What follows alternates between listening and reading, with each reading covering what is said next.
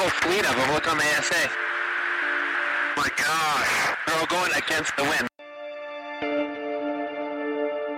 It was basically a cube with inside of sphere where the points of the cube uh, were touching outside of the sphere.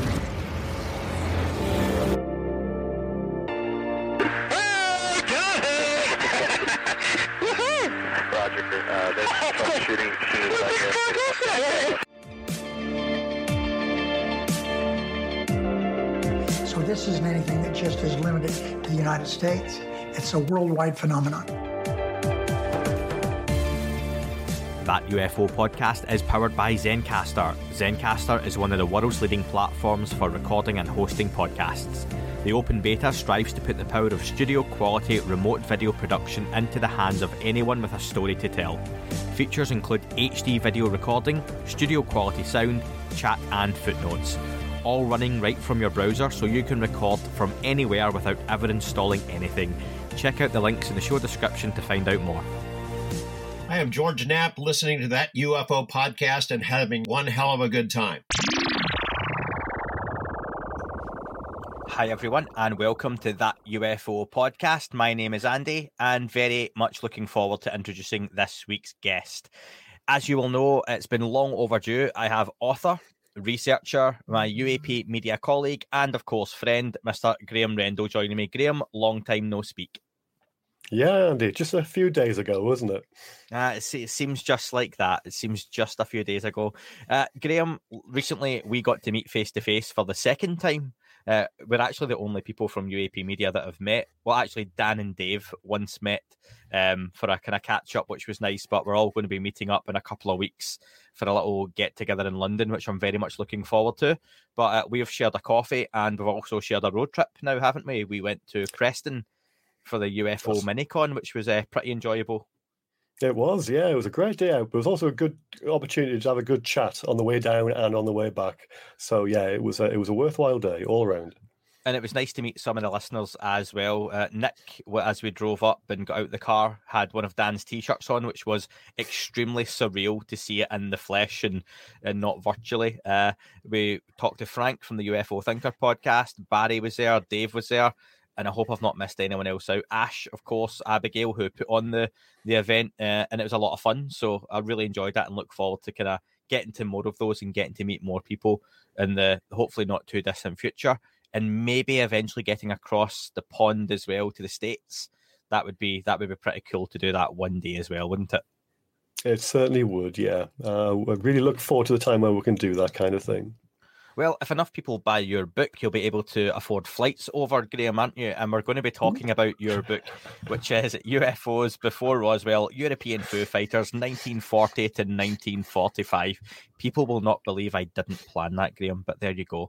Uh, it's just just skill, I think. Uh, and Graeme Rendall is, of course, the author, forward by the wonderful Mr. Sean Cahill.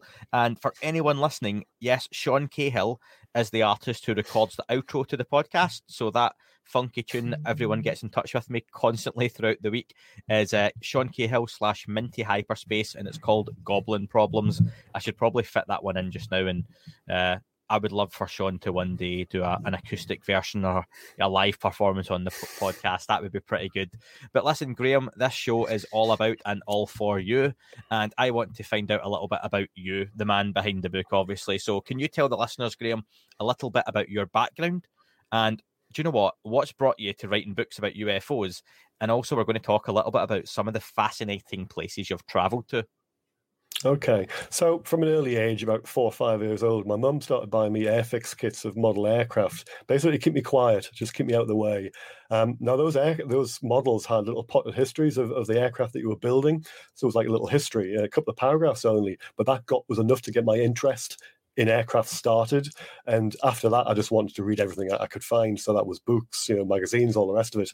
Going to the library, getting them for Christmas uh, presents and birthday presents. So I just built up a big library and, and a lot of information about aeroplanes. That took me into the war as well because my mother and my father had lived through it, and I was regaled with tales of you know bombing raids and, and all this kind of thing. So my interest kickstarted in the war that way as well. And then I was interested in science fiction from about maybe I don't know seven, eight, eight, nine years old world. Um, and I amassed a, a, library of science fiction books which had nice pictures of spacecraft on the front. Now, my mum thought she was doing me a favor one day and she bought me a book which had a flying saucer on the front of it. She thought it was another one of these Isaac Asimov novels that she, I was reading um, at, that, at that time. It wasn't. It was a book by uh, Brinsley Le Trench. It was Mysterious Visitors, and it was a UFO book and that's how my interest in UFOs start because uh, because that's that really really fired up my imagination onto things that could be. Uh, you know, all the things I was reading about in science fiction novels seem to be actually true. You know, spacecraft from other worlds, aliens, all that kind of thing. So it was a yeah, it was a it was a it was a revelation really, it, it, and something that's never really left me to this day. And uh, you've grown up in a time then where science fiction was becoming extremely popular. That was a bit of a boom period. We're looking, I don't want to get your age badly wrong here, Graeme, but we're late 60s, early 70s. We had the Star Trek series was big and yep. a lot of other huge sci fi shows that would have, of course, still been on television going forward. The books, the magazines, and, and all that stuff that would have been around that. So you can see where that interest has come from.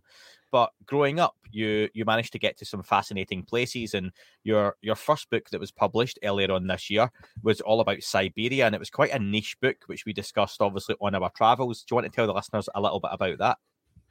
Yeah, um, at the end of 1991, I, I actually had the chance to uh, sign up for a trip around northeastern Siberia in the summer of 1992. So at the end of June that year, I, I traveled out with about another sort of 30 or 40 people who had signed up for this venture, and we all had the money pooled so we could hire uh, what was actually an iceberg spotting aircraft that had been used by Polar Aviation of Aeroflot. Uh, and we went round um, a lot of northeastern Siberian airfields. We had to leave that aircraft at another base because it was too big to get into some of these little gravel fields that we were flying into. And you had like, you know, the, the gravel from the strip was bouncing off the propeller blades and, and all that kind of thing as we were flying into these little strips. And this was actually right up near the Arctic coast. It was only about an hour's, maybe an hour and a half's flying time from, from uh, Alaska. So it was a really remote part of the world. Uh, we were flying over polar bears, which looked like big dirty sheep, you know, that kind of thing. So it was uh, it was a very very strange time. And of course, this was only six months after the fall of the Soviet Union, so it was a weird time in terms of what they what they would let us do. Um, so we got into some really kind of odd places which Westerners just hadn't got to before, and we're probably the the last that'll have got there as well because no nobody else, as far as I'm aware, visited the places that we actually got to. So that book that I wrote is a kind of travelogue. It's not just for aircraft enthusiasts. It, it's a real book about you know traveling to one of the last wildernesses on the planet. So yeah, it's um, I like to think it's a really good read, but it covers a, co- a couple of bases. So people who are interested in Russian aircraft and the Soviet Union, there's something for them in there as well and that book is To the Ends of the Earth. Have I remembered that correctly? That's right, yes. Excellent. I've not got that written down in front of me, right off the top of my head there, Graeme. Now, yeah, again, if you, people want to check that one out, it's, it's very niche but fascinating place. Some really interesting pictures in there as well. I love a, everyone likes a picture book to flick through too, so there's some pretty cool images in there as well. But Graeme, that's then brought you to you've written that book. You've obviously got a taste for it, and you're a very very is very capable offer the right way to say it because I've never written a book, but you write very well and you've not had anyone write it for you, you've then gone on to very quickly write another book, which of course is what we discussed before UFOs before Roswell, European Foo Fighters, 1940 to 1945. What brought you to then move on from writing about northeastern Siberian airfields to UFOs in the 1940s? As we said before, I grew up in a time when um, you know, science fiction was quite on the ascendant, but also UFO books were as well. So you had a, a, kind of golden age in the in the fifties and sixties where people were just getting into kind of writing about UFOs. But things had settled down by the seventies and eighties, and you were seeing a kind of chronology of of events that were happening. So you get the mystery airships in the 1890s, you have the, the, the, ghost aircraft from the 20s and 30s. But then there would be this gap over the Second World War, and it would just leap straight across to the ghost rockets of 1946, and then to Kenneth Arnold and Roswell in 1947. And there was this kind of you know, six year gap from 39 to 45. And of course, that was a period of time I was really interested in, um, given the fact that you know, I was interested in both aviation and World War II. So you just kind of thought, well, where, why is this? Why is this gap? Why are there no reports from there? Actually, it turned out there were, but it was only a handful, and they were based on a, a one particular magazine article from December 1945, where it had half a dozen reports from a U.S. night fighter squadron based in France in over the winter of 44-45, plus a couple of reports from the Pacific and one from a daylight um, raid over Germany in about I think it was 1940, early 1945, and those nine reports were basically all people had to go on for about 50 years with the exception of a couple of other reports which came out of the woodwork and appeared in in um, books from by Tim Good and a few other authors. Um, and also, if you looked at a few kind of niche publications like Flying Saucer Review and a couple from the states, there were a few other stories, but they weren't widespread at all. But so those like really small number of cases represented the entire Foo Fighters kind of phenomenon. And I thought, well, come on, that, that, it can't just be that. You know, if you look across the, the, last 70 years, the UFO kind of phenomenon has been really widespread right across the planet.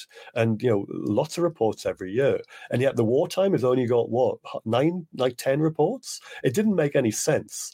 So I thought there must be more to it than just that. But for years, I haven't really been in the position to do anything about it for work, except for things like that. Just haven't had the time. Um, but at the start of the year, or just before Christmas, I sort of thought, yeah, the, I might be able to try and find something here. And I just set about trying to find some more cases beyond what was already in the public realm. Um, and I just started finding things, right? Really. And that's where the germ of the book came from. Now, before we get to talking about World War II, 1940 to 1945, was there anything reported during the previous World War? Yes, there are. There, there, was a book. I can't remember the t- the title of it now, but there is a book available, and which does detail some of the weird things that were seen during the First World War. Um, so uh, there is uh, and Sean Cahill actually mentioned this on, on, a, on a podcast I was uh, that he, he, popped up on uh, uh, just this last weekend, and he, he, he believes there was a story of a, of a tic tac shaped uh, aircraft and a mothership uh, that was seen over over the battlefield in World War One. So there are some interesting stories which have come out of there. Um, I'm not aware of them too much because that's not something I've focused on, but I am aware of the book itself. And um, one day I hope to have a look at it and read it for myself. Just can't remember the title of it offhand. Graeme, you mentioned you're a, a, child of that science fiction era. You grew up in a, a real boom period for that particular genre, but you people didn't necessarily have that sort of literature. Uh, I'm going to quote yourself uh, when we discussed this on KGRA. The the lexicon at the time, the language of the time, we didn't really have flying saucers. Were people talking about aliens or or spaceships even back then in the 40s and before? I mean, a few people were, but there wasn't many, and it certainly wasn't widespread. So the actual kind of, um, you know, people's mindset was never towards things like that. And of course, when it came to the war, when they were experiencing things that they couldn't understand, that was the last thing on the mind. In fact, it wasn't even on their minds at all. So everything was couched in the language of German secret weapons, rather than aliens, rather than flying saucers, rather than beings from another world. All those things never ever featured. If you look through the intelligence reports and all the other information from back then, nothing is ever mentioned about the possibility of these being from somewhere else. Now, you mentioned the you know German secret weaponry potentially hmm. at the point. It was a time where the skies were filled with rockets, bombs, various flashes, strange lights that people wouldn't have been used to seeing, and a whole range of different aircraft from from various different countries throughout the world. Was it difficult at the time for people to spot something that was potentially anomalous? And how have you come to picking those reports that have eventually ended up as cases in your book?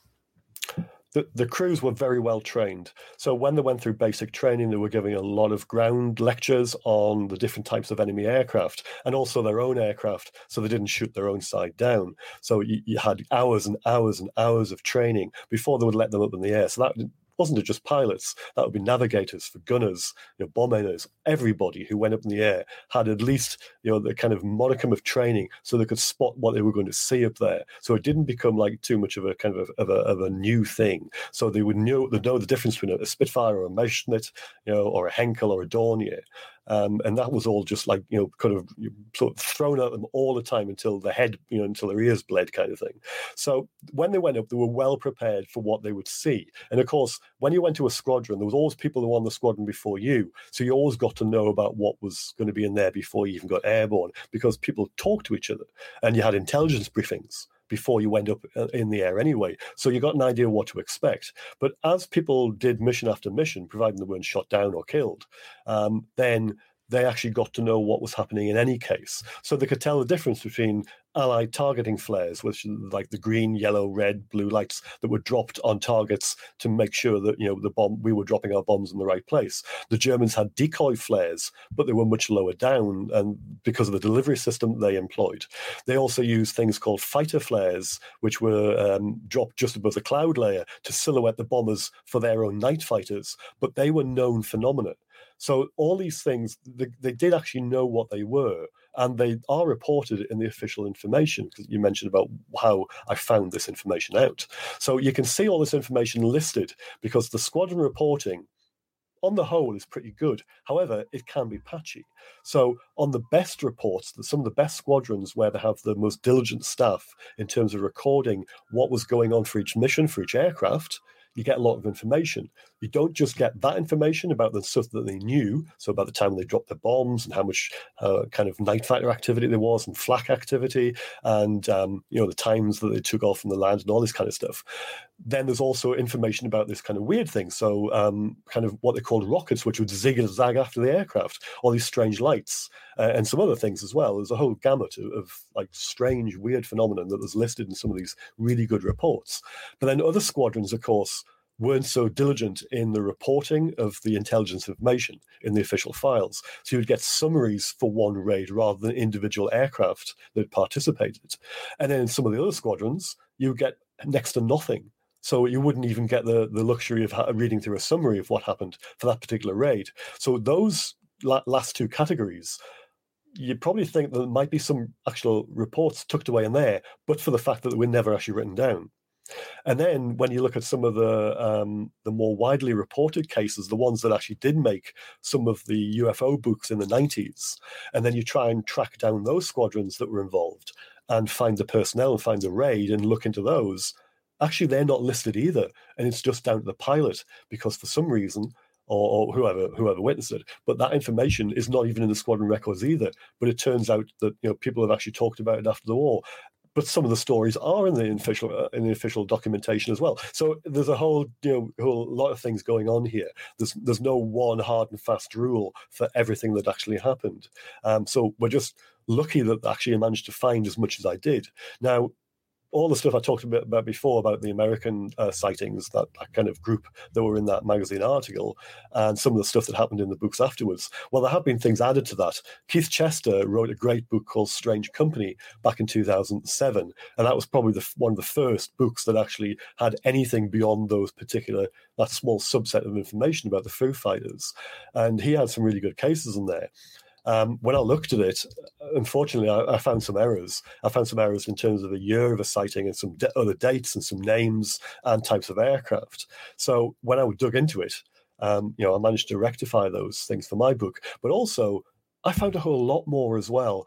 Um, there were stories from the Balkans in 1944 that were never ever listed anywhere else, and yet that squadron information, the, the squadron information for those units, is great it's really well documented and they've got story after story after story of these strange lights and what they called rockets chasing after aircraft and those are really good those are really good tales which i include in the book let me ask graeme when we talk about secret german technology there are all sorts of wild and crazy rumors around mm. you know the, the, most famous ones like Die Glocke you know the, the bell yeah. aircraft they were looking at various different hovercraft that were being experimented with how much stock do you put into a lot of this being German secret technology?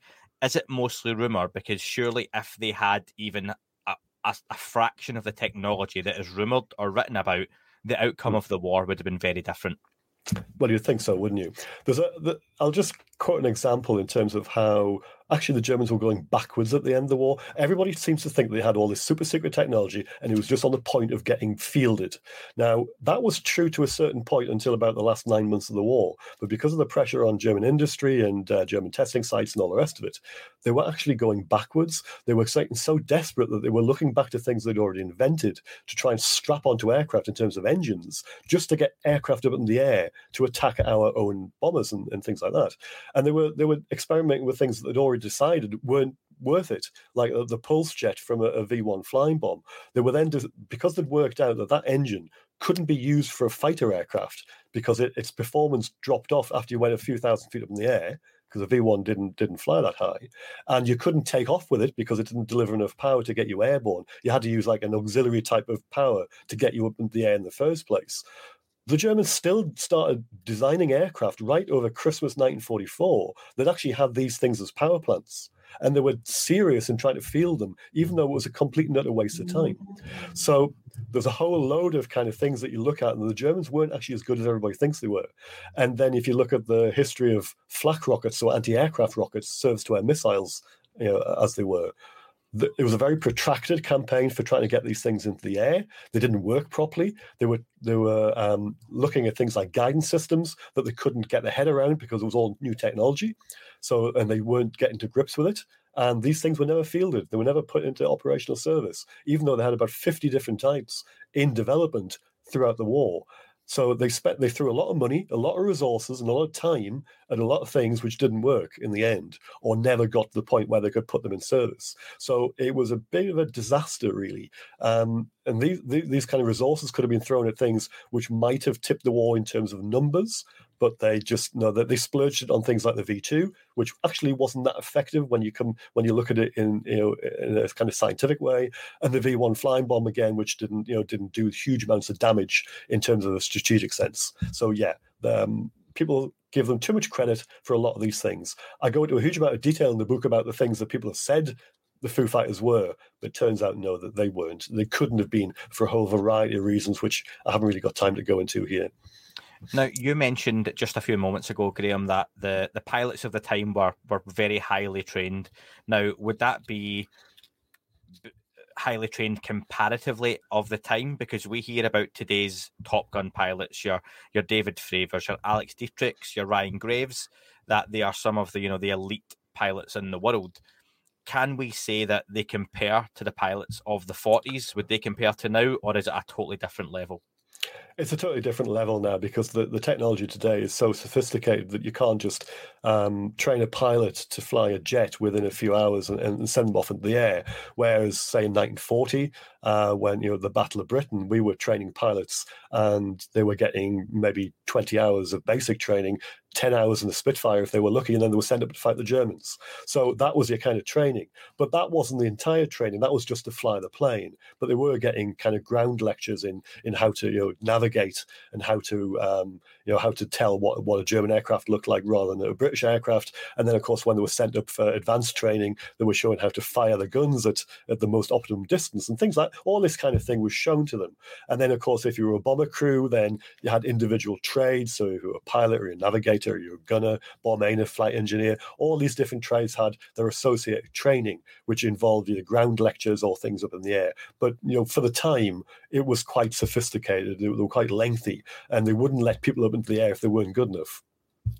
Now, the instruments of today are immeasurably different that you're you're looking at hundreds of millions of dollars just in one aircraft and that technology is we, we probably only hear about the tip of the iceberg in terms of what the readings these pilots can get what sort of instruments were on board at the time during the, the 40s that a pilot could get any sort of reading from but more importantly they could potentially have an effect or a reading when it comes to coming in close counters with a ufo so you're talking about airborne radar.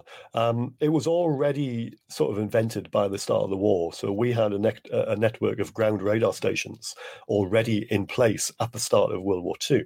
It wasn't complete by any means. It didn't ring around the whole country, but we had it. The Germans had it as well, but they were a little bit slower in developing some of it. But they did have their own systems. Now, in terms of airborne radar, so a system, uh, a set that can go into an aircraft and fly, that took a little bit longer. And both Germany and Britain had a kind of cat and mouse game where we were just developing bits, and they would develop their own bit, and there was countermeasures and all the rest of it, backwards and forwards, because it was a kind of electronic, say, cat and mouse game to see who would be on the ascendant at any one particular time uh, in during the war. But airborne radar itself, you the sets that they had were fairly rudimentary. They didn't even have at the start with. They didn't even have scanners like you'd see on, on you know on an aircraft today, where the, the dish goes around in the in the nose of an airplane, and also the the actual radar operator inside the airplane wouldn't have a kind of you know the, the little kind of display wouldn't go around with a little the little dip, uh, blip on it, uh, you see on the films he was looking at something that looked like an oscilloscope display. So it's like a bouncing kind of like, you know, kind of chart. And he had to try and decipher that to work out what the altitude was and the speed was uh, and, and, the, and the bearing of the air, of, of the target. And they had to be actually vectored to the, towards the targets by ground radar. So somebody was radioing the pilot to say, "You've got to steer this way. You've, you know, the aircraft's such and such in front of you." And only within about the next, you know, within about five miles of the target, could the airborne set actually pick up the target that they were trying to chase and shoot down. So they were very, very rudimentary, very, you know, sort of just early kind of technology that wasn't that good, but it was it was cutting edge for the time. Was there any cases of interference with any of the equipment on board the, the aircraft, you know, malfunctions in terms of any of these encounters with Foo Fighters? So most of the time, the Foo Fighters, in terms of the American sightings over the winter of 44, 45, both over uh, Belgium and France and, and Germany, and also over northern Italy, because this is where a lot of them were seen, they didn't register on radar. There's actually a particular case where one of these lights was chasing around after this, uh, after an American night fighter, and they managed to lose it eventually, or it flew off rather. And the exasperated pilot radioed the ground radar station to say, you know, can you see it?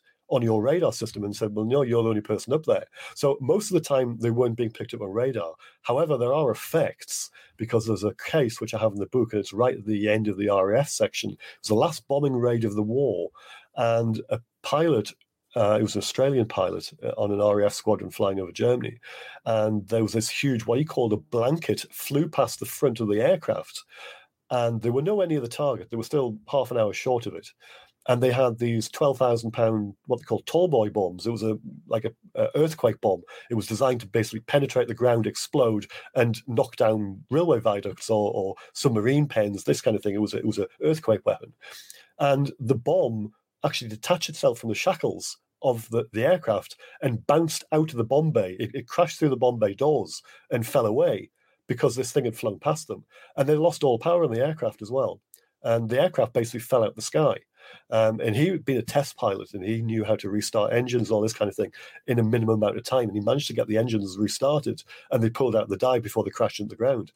But there was also effects on the crew because they got start to get really bad headaches and things like that. And they were kept in hospital for a while, according to the pilot's recollections. Um, and some people might know of uh, James McDonald, who was a, a scientist, and he um, he went around. He was an Australian, but he went around. Um, sorry, he was American, but he went around Australia uh, collecting uh, um, uh, sighting reports uh, by audiovisual measure, uh, methods in the 60s. He committed suicide at the end. He was um, he was castigated for his views about UFOs, and he was the one who actually interviewed this pilot. And I got I actually managed to get a hold of a, a transcript of the interview, uh, and it's fascinating stuff about what this pilot says that happened. But that's a particular case in the book. So yeah, there are effects um, not only to equipment but also to personnel and that's that biological effects that we're hearing about that's right, yeah. more recently as well off the back of the, the sixth, Skinwalker the, book. The sixth observable. Yes, the, the famed sixth observable, yeah.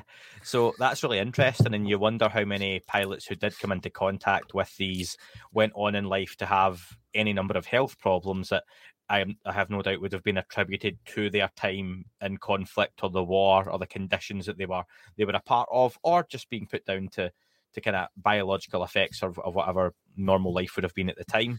Um, did all sides report Foo Fighters? Was it coming from the Germans, the US, the British, and, and all other sides? So certainly the RAF and the American Army Air Corps, uh, Air Force, sorry, they were definitely reporting things. You can see things in the official documentation. Now, I wish I had a quid for every time somebody's come up to me and said, "Well, the Germans saw them too, you know, Graeme." Well, I've heard those stories. I've read those reports in terms of they appear in on internet websites and things like that. But actually tracking down the German sightings is much more difficult. Now, that's a, probably a combination because of the fact that the official records are in German and they didn't report things in the same way as the RAF and the Americans did. And also, the Americans basically took a lot of the records away with them at the end of the war. But also, the Germans destroyed a lot of their Air Force records. Um, so there's like complete years which were you know either missing or, or half or half complete because of the kind of way that they destroyed the records before before the end of hostilities. Now, the stories that I have been able to find for the book are few and far between, but there are some.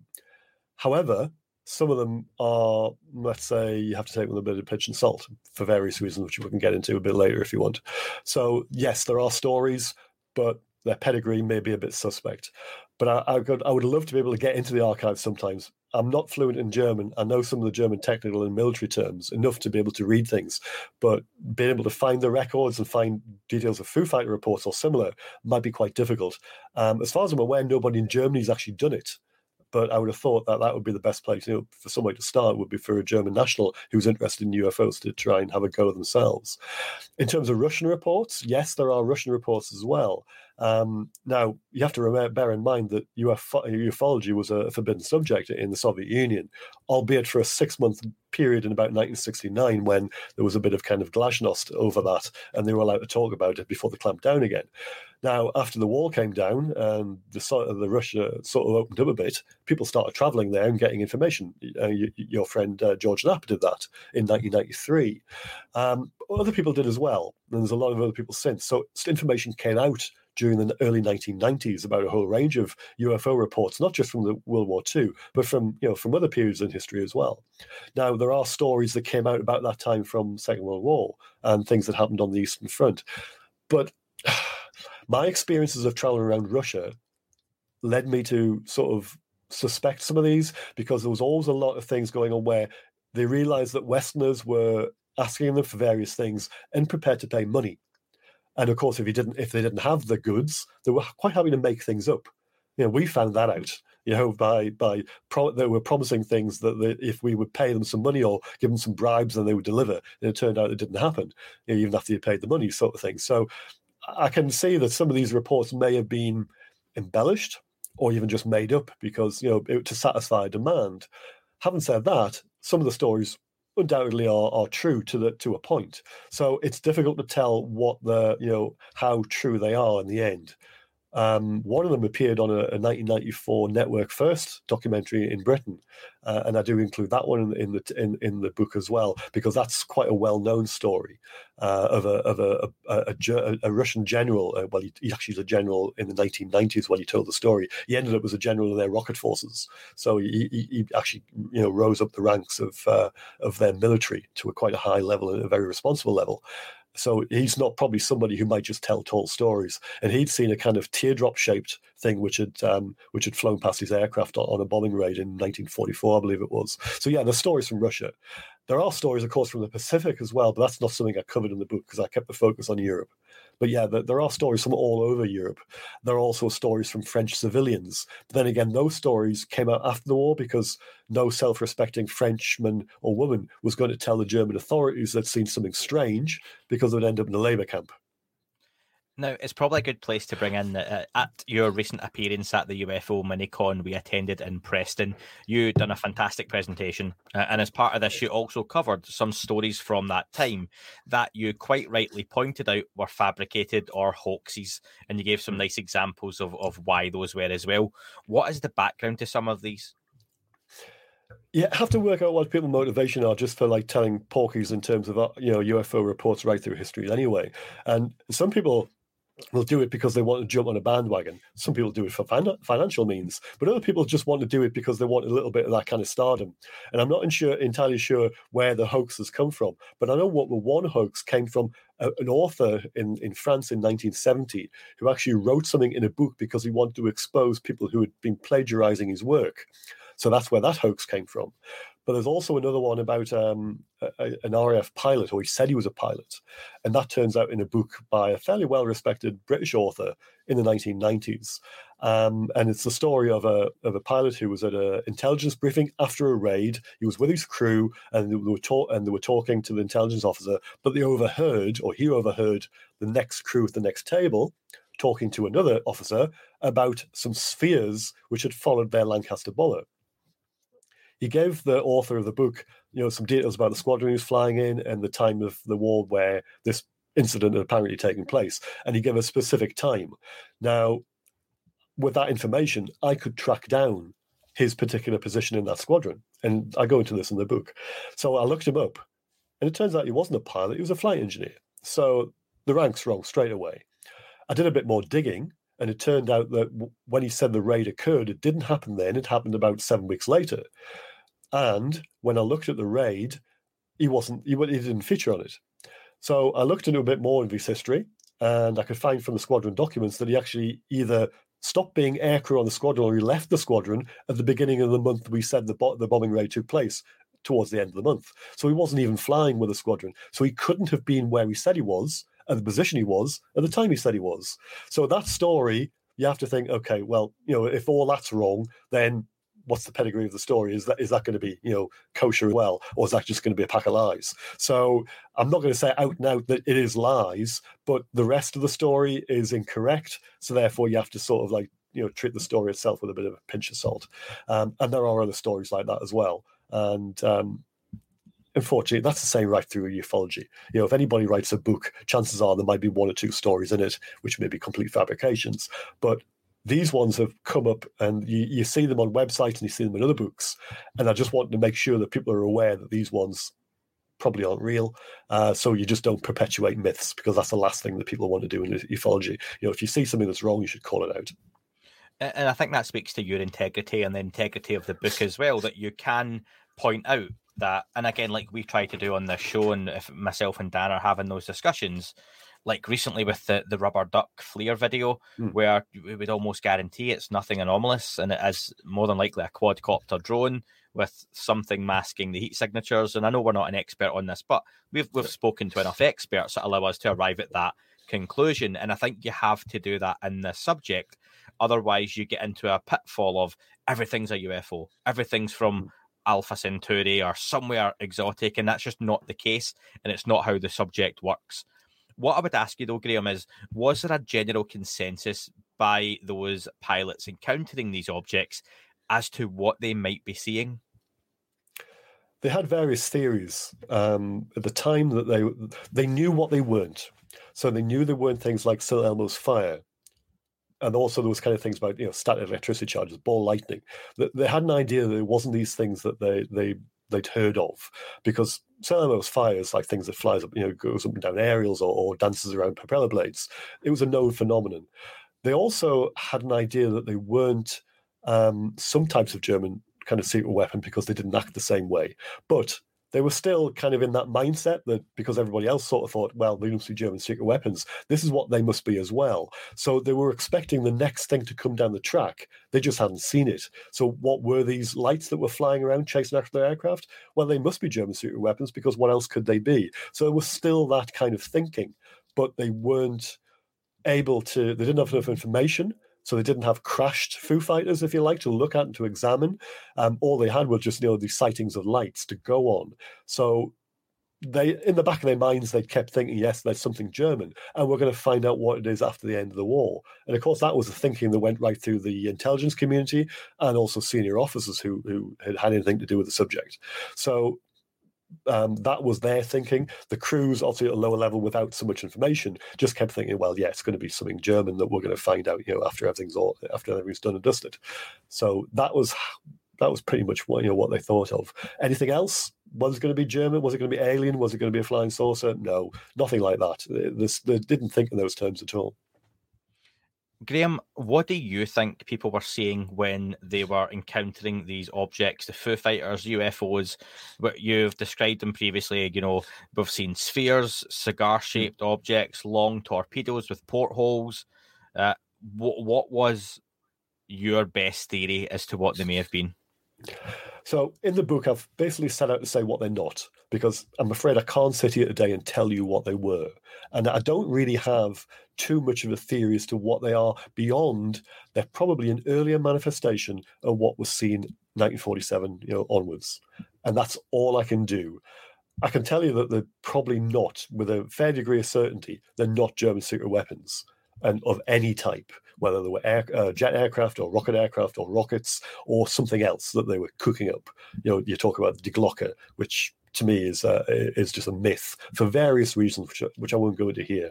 But um, there's a whole load of reasons which I do go into in the book, which basically you know sort of turn the kind of idea that they were German secret weapons on their head because there's a whole ra- range of reasons why that simply couldn't be the case. And rather than spoil it for people, you know, they can read the book and see my reasoning.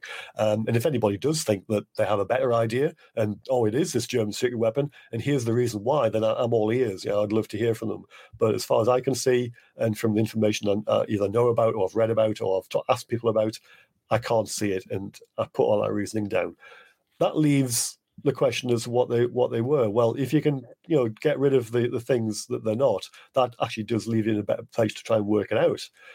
Having said that, you'll know, you know, ufology is another thing you can pin down. We don't know what these things are. My best guess, as you as you ask me, is literally that they are just a, a manifestation of what we're seeing, you know, from 47 onwards. Um, but what that is, I'm sorry. Uh, if anybody's ask, uh, thinking I'm going to tell them right now, they're going to be sadly disappointed because I, I, simply don't know. Was there anything that you really wanted to get into the book, but you couldn't for any particular reason? You, are a man who likes to report the fact, report the hmm. facts, as, as, you've just kind of basically said there with your statement previously. Uh, maybe some cases that you would have added, but for for lack of data, they've been left on the cutting room floor. Yeah, there's plenty of well, there are some Russian and, and German cases which you sort of look at and you think, mm, there's not enough there. They're too flimsy. You know, you don't even get dates, you don't get places. They're just kind of reports of light, uh, and, and, that's all it is. So you can't put them in. There's also a few RAF cases like that as well, which I couldn't get enough information on to actually. It wasn't worth putting in the book because you don't want just to fill a book about cases of, of a strange light without a date and without a time and all the rest of it. The German cases themselves, I mentioned before about not being able to get into the official records. That's what I really sort of like you know I'm I'm most annoyed about, if you like, not being able to do that.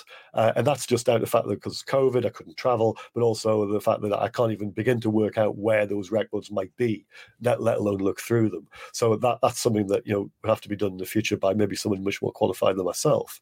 So if I, if I have any regrets, it's not being able to tell the other side of the story because there's lots of anecdotal evidence that say, well, the Germans saw them too, and they weren't sure either. But proving that's a different matter you know, it's all very well saying people are coming up with stories saying, well, that's what happened.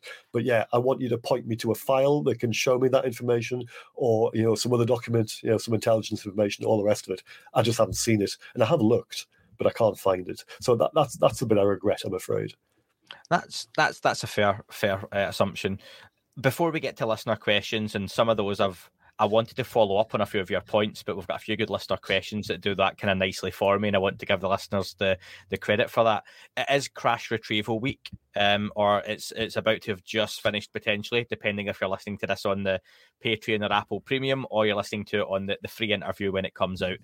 Are there any related events around the time of, of World War II as you know would point to a potential crash of any of these objects. You mentioned before pilots didn't collect anything to say so, but you would think with so much artillery in the skies, the odds of something maybe coming down would be a little bit higher. You would think so, and actually, there aren't many stories of. Um, which I'm able to just fallen out. There, there are um, there are many stories of landings so, you know, never mind crashes, but there are a few in terms of things that came down and may well have been retrieved. However, these fall into the brackets of kind of not flimsy, but not much information to go on. So I'll give you a couple. Um, and they both happen in Russia and both in 1941. So even before the German invasion kicked off in June 1941, there's a report of a, well, they called it, and the description was an aircraft without wings make of that what you want. And it crashed on an island in the middle of the River Don, in the middle of the city of Rostov, which is the sort of if you go into the kind of northeast corner of the Sea as Azov, which is just off the Black Sea, that part of the Crimea uh, of uh, the Donbass area. It's a big industrial area in Russia. It was back in World War II, and this this thing crashed there on this island. It's a small grass island. It's like a little park in the middle of the city. And apparently, if you believe the reports, where those reports come from is a different matter. But truckloads of Soviet soldiers came and took it away. Where they took it away from, uh, took it away to, sorry, I just don't know. Um, and that's the end of the story. So there's one. And then later on the same year in, in Belarusia, or what we call now Belarus, between two villages in rural Belarus, another craft came down. And again, the description is pretty vague, other than troops from the NKVD, which is a forerunner to the KGB, so that was their political soldiers. They came along and whisked it away and took it to a facility in a place called Omsk, which is on the other side of the Ural Mountains in the in Western Siberia. Now, at that time of the war, the Russians were moving all their heavy industry and their technical bureaus and all the rest of it to the other side of the Urals to get them out of the way of the German invasion. So that particular part of the story could be correct, but unfortunately, just down to kind of you know the, the things that the reporting in the Soviet Union, the secrecy, and all the rest of it, there is probably no way that those stories are ever going to be verified to a to a degree that people would accept nowadays in terms of trying to get to the bottom of those stories. Um, so they're stories. And there are other ones in the war as well. There are a couple of German ones. There's a one that happens in Poland, but I'll leave them for the book. And ones that I haven't included in the book because they haven't beforehand. There's supposed to be a story of something that crashed in Poland in about either 37 or 38 that the Germans may have confiscated for some strange, convoluted reason. And then, of course, there's a story of the, the craft in 1933 in Italy as well. So things did supposedly happen, but trying to get to the bottom of the information is a little, more, a little bit more difficult. The Polish case I mentioned there is about five or six pages in the book because it's quite detailed. It's probably the best one, but I'll leave that for readers. Absolutely. And that 1933 case is something I just discussed with Paolo Guzzardi in uh, the two part interview, which has had a lot of great feedback in its early days of release. So, again, thank you for everyone for checking that one out. Uh, listener questions, Graeme, let's get to them. And I appreciate Graeme was one of the early listeners to the podcast. So, yeah. it's nice being able to have a listener on as a guest and put listener questions to it, a listener himself. Uh, the first question, Graeme, is from Bekir. And Bakir says he doesn't actually know a lot about Foo Fighter sightings. Are there any similarities or differences to modern UFO sightings by pilots that stood out to you while doing research for the book? So, if you cast your mind back to April this year and the debrief, I, I wrote an article for them which um, charted some of the similarities between some of the 1943 reports and the Tic Tac incident from two, November 2004. And I know it wasn't a particular dogfight in, in the strictest sort of definition of the term. But in terms of an engagement where an air, you know, a modern day aircraft was chasing a, a, an unknown object round and round circles for a bit before it shot off, well, that actually happened in, in um, twice in 1943. So you had two instances where RAF fighter aircraft, well, one was a uh, one was a Hurricane and one was a, a Beaufighter. They were both actually operating at night. Were chasing strange lights that either latched onto their tails or were following them. And in one case, the, the actual fighter pilot opened fire at the uh, at the light. Again, nothing happened. So, and that happened a few times over the course of the engagement. So, there are similarities in some of the cases from back then to now. They're not, you know, the kind of the exact same thing, but you can see that you know some vague similarities. And of course, throughout history, from the 40s, 50s, and onwards, you know, uh, pilots were seeing strange craft at night and seeing lights that they couldn't understand and strange craft. Well, again, those kind of things were seen in the war as well, in general terms. So the the phenomenon from the war is probably exactly the same uh, as as the things that happened afterwards. Uh, really good question, Bakir. Thank you. Uh, James wants to know: Do you have any plans for an audiobook version? Uh, this has been asked before. Um, yes, I would love to do an audiobook version of it. It's just the planning and getting it done. Um, so it would have to be costed and seeing you know what kind of market there was for it. But I have had people come to me with ideas and uh, offers of help.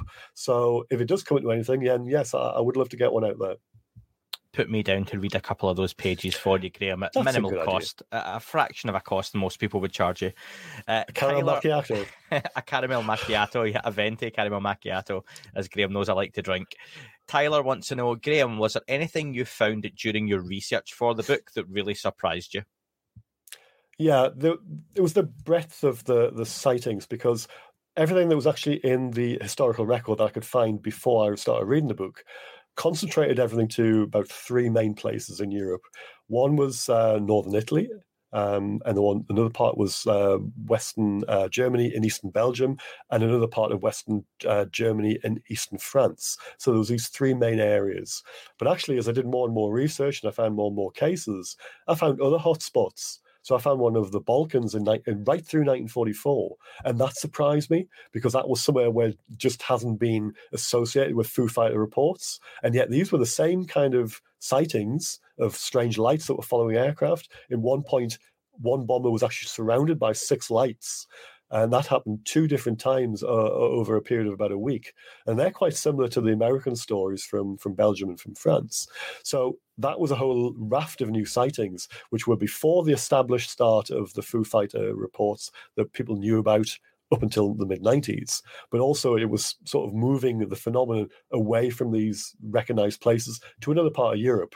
So you can take from that that probably the phenomenon was everywhere because I found reports from the Bay of Biscay right across the Eastern Front and from the North Cape of Norway right down to North Africa. So they were literally everywhere. And just let me follow up on that, um, Graeme. Your geography knowledge is far superior to mine. Mine's just pretty poor. Were these objects seen over land, or were they generally on the coast or, or out at sea? So most of the, the cases I found were of aircraft which were flying over land, uh, and that's just because obviously bombers were flying, you know, mostly over over Europe to hit targets in Germany and, and elsewhere. Now there were a whole load of anti-submarine warfare squadrons which were flying over the North Atlantic and over the Bay of Biscay.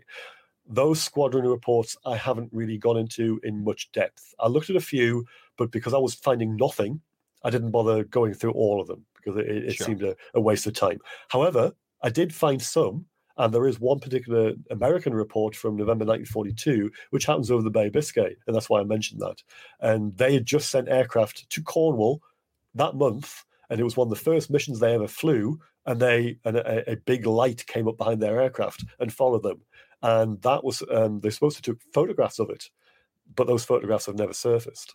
So yes, there are stories over water, and there are a few others as well. There are stories from the Pacific, which I really won't go into because again that's that beyond the focus of the book. But there are stories from from sailors uh, on ships in the pacific and, and the indian ocean.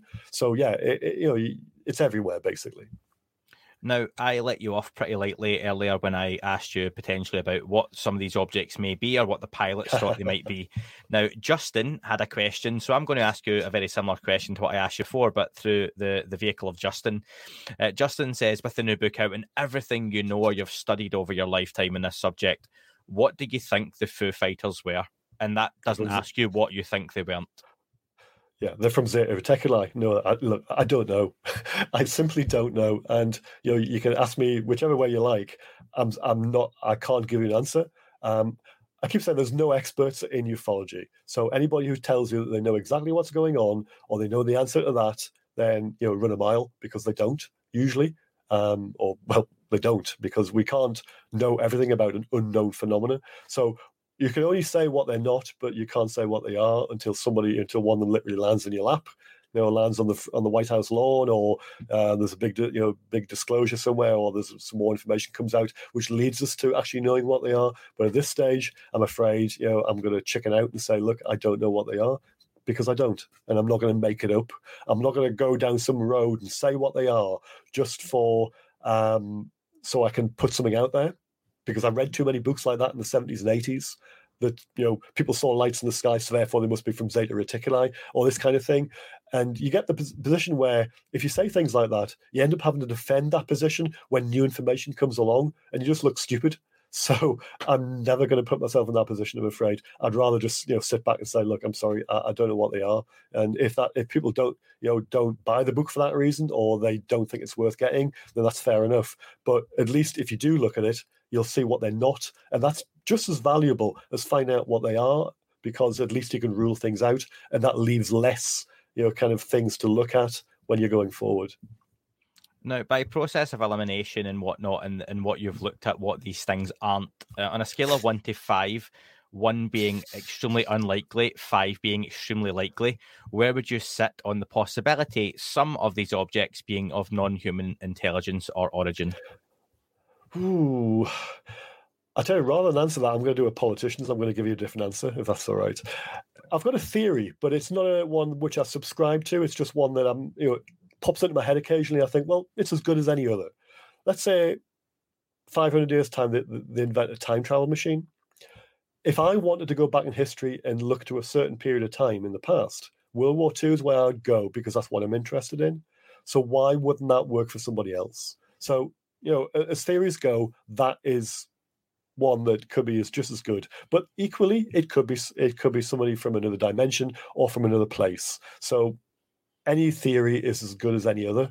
Um, but you know, as to which one is correct, who knows? It could be either of them. It could be none of them. It could be something completely different. So I'm, I'm you know, I'm going to just back out of that. I'm afraid. I'm, I can't give you an answer. I'm sorry. I love how you won't answer on aliens, but you're quite happy to throw out there that uh, there's a chance it's future humans. Oh, well, so, you know. I, didn't, I didn't say I should believe it. I just say you know, that's one that keeps popping the head occasionally. But no, but you done that thing. You done that thing where you threw it out there, and of all the things you could have thrown out, there you go, folks. Yeah, future humans. Graeme Rendall's next book, um, and we have a question. we have a question to finish off before the quick fire round uh, from Dave. Dave sends me in a lot of really good questions as well, uh, but he asks, um, "Has Graeme done any work on the reported sightings of fleets of UAPs flying over the North Pole, Northern Europe, Russia in the 50s and early 60s, and the worries they uh, caused in terms of being misidentified as missiles and potentially starting a third world war? No, Dave, I haven't looked at those in any great detail. I've, I, I think I've got an idea which reports you, you you're referring to, and yes, you're right. You know that kind of thing would have made people very, very nervous. And of course, you, you've got stories of you know um, missiles being turned off and turned on by by the by these kind of objects uh, in the seventies. So there's a lot going on with that. But no, I'm afraid you know the focus of the book I wrote um, was purely and simply about the Second World War, but there are a lot of un- interesting stories about missiles, about aircraft, and about sightings of things over the pole, which demand attention.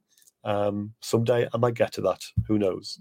He also says that would be a good subject for a third or follow up book for you as well, Graeme. It would. Um, you, you mentioned there just on the 60s and 70s that there were reports, of course, of missiles being turned on and off. Is that something you're aware of? The any of the superpower nations or otherwise having that sort of technology to do that?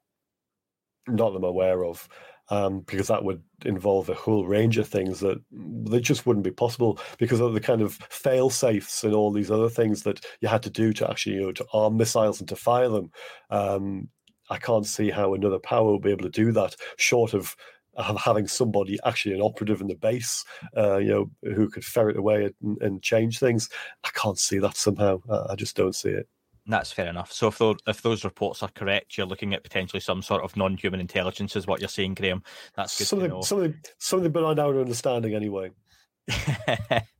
and let's finish up, Graeme, with the quick fire round. Uh, a few topics that we've not got anywhere near, given we've went right back almost uh, eight eight decades in this discussion, which I've really enjoyed because it's been something that I wasn't too familiar with, and I'm I'm still nowhere near scratching the surface of the knowledge that you've got. But let's talk about very briefly a couple of other subjects. What are your thoughts on Bob Lazar?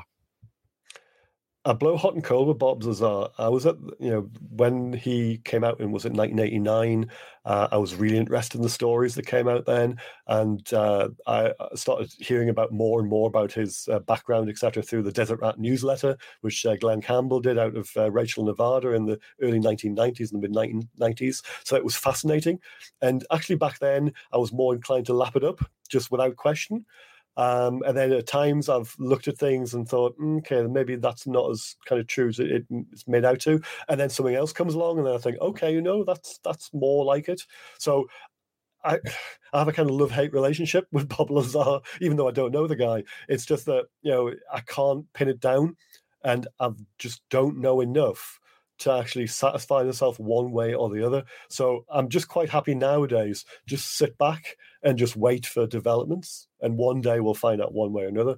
I'd like to believe, you know, that what he's saying is true, and I do believe George Knapp in, in what he says. So, um, you know, that's another thing which makes me kind of think, well, I really should believe this. But yeah, I'm just the point where I sit on the fence. I'm afraid, like a lot of things. Your thoughts on Luis Elizondo? Wow, a guy who sacrificed a lot to come you know, with the information he did to the table um, and all the kind of things he's endured since then. He's a better man than I ever could be. Your thoughts on Skinwalker Ranch, of course, this being right back in everyone's uh, the forefront of our minds with the book released by Colm Kelleher, James Lacatski, and George Knapp funnily enough, I just finished that book today. Uh, I was uh, I read through it in, in a day. Um, hmm. There's definitely something going on there. That's you know in, incontrovertible. Uh, you can look at that and just think, oh, I wouldn't want to even go there and spend a night if that's the kind of thing that you know you take things away from you and they come home with you. Having said that, I then looked at the I've watched some of the documentaries, you know, the the, the series about the was it the, the hunt for Skinwalker, and they left me nonplussed the, the, I just wasn't that impressed with the way that the stories were told because it seemed to be done for a mass a mass audience in that particular style where they have recaps every 10 every 10 minutes and they have to do dramatized reconstruction and all that. And that just left me cold i'm afraid. But in terms of you, boil it down to what's going on there's definitely something happening there and it's really weird but I, I think we're going to have to wait. And i think it's going to be one of those things that it might come out at some stage but i think we're a long way off finding out what the hell's going on there do you prefer the term UFO or UAP? Well, I used to be old school and I liked UFO, but actually I'm quite getting around to the fact of UAP now. I use it a lot in the writing I do for UAP Media UK, so I have to say that really, don't I? But no, I am actually. I'm, I'm quite I'm quite happy with the new phrase. I mean, you could have called it UAPs before Roswell in that case. I could have, yeah, but that wouldn't have sold, would it? You can, you can do that in the next the next version, next generation of the book and correct it. Uh, finally, Graeme, this is one we discussed earlier. Is a, a, question that I think in the near future I'm going to phase out of the quickfire, and it's been a bit of a staple since the beginning. So, one of the last uh, people I'm going to ask this to: What does disclosure mean to you? Capital D disclosure to me means you know aliens landing on the White House lawn. Uh, little d disclosure is the kind of soft disclosure. So you get a drip feed of information that leads us to uh, an overwhelming conclusion that there's something going on, and to a point where the powers that be and the people who make the decisions can't hide it any longer, and they've got to come clean. So that's the two kind of strands of disclosure that I think about. And and what do you think we're getting, if any? We're getting the second. I don't think we'll ever get the first. I think that that time would have happened by now because of you know all the sightings that we've had over the last eighty years. I think if they were going to drop onto the White House lawn and announce themselves, like uh, the Day the Earth Stood Still film, I think that would happen. I think that that time's gone. I think it's going to be a drip, drip, a, a very slow drip feed of information, which basically either backs the Pentagon or whoever into a corner to the point where they can't hide it anymore, and it'll come out it might not come out straight away, but it'll come out into a form where people will go, yeah, there you go. And it might actually be quite underwhelming for people because they'll have had so much information, they'll have had so much time to assimilate it, but they'll get there. But I think that's how it'll come out. Graeme, how can people follow you? And of course, how can they purchase your book? So the book's available on Amazon. Doesn't matter where you live in the world, whichever local Amazon service, whether it's .it or .uk or, or, or .com, whichever one you use, you can buy from there. If you search for my name, Graeme Rendall, you'll find the book. You'll also find the Siberian book there. Um, as far as contacting me, well, at Border750 is my Twitter handle. There's a Linktree reference on my profile there, and you can find out the things I've written about for other UAP issues and everything else to do with me is on is on the profile there. And again, I'll thank you, Graeme, on behalf of UAP Media, which you're a part of for the, for the work you do in that as well, which has been amazing since you came on board. You're a very welcome addition to the team. Um, what is next for you? Have you got any plans for a, a follow up book? I do, yeah. I've I've sort of doing the first tentative um, explorations into the Pacific War for the Foo Fighters. So there's a whole raft of sightings that happened from 1942 to 1945, and and some of them are quite different. They're more to do with balls of fire uh, and strange lights rather than craft. But as I dig into it, who knows what I'll find. Excellent, Graeme. Well, I look forward to that, and I know you'll be back on the podcast long before we see that second book anyway on, on UFOs. Thanks. So thanks very much for your time, Graeme. Thank you very much. That is all for this week's show. Thank you very much for listening. Please remember to leave the podcast a review on your chosen platform. You can like, retweet, and subscribe. That would all be very much appreciated. The shows are being uploaded onto YouTube as we speak more and more. You can sign up at patreon.com forward slash that UFO podcast to access the shows ad free as well. Please get in touch on Twitter, Facebook, Instagram, that UFO podcast. Of course, on Twitter, it's at UFO UAPAM. And again, folks, as always, keep looking up. You never know what you might see.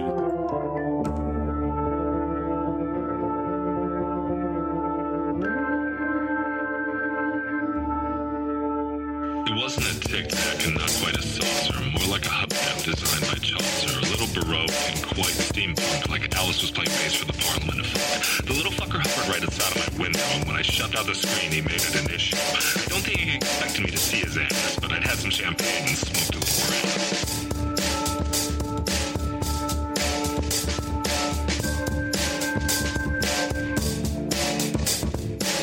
Game of state full on meta. Can't imagine how it could have been any better. I got to the top of the stairs and there he was. Like, you awake? I was about to abduct you, cuz.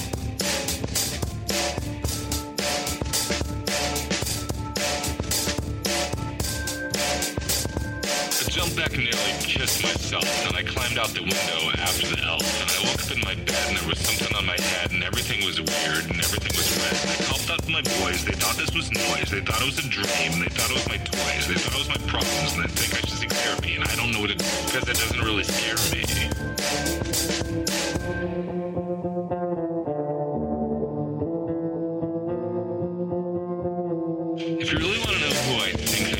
Think it's you and me and us and we and him and her and that and she and that thing over there and what's that, Jake?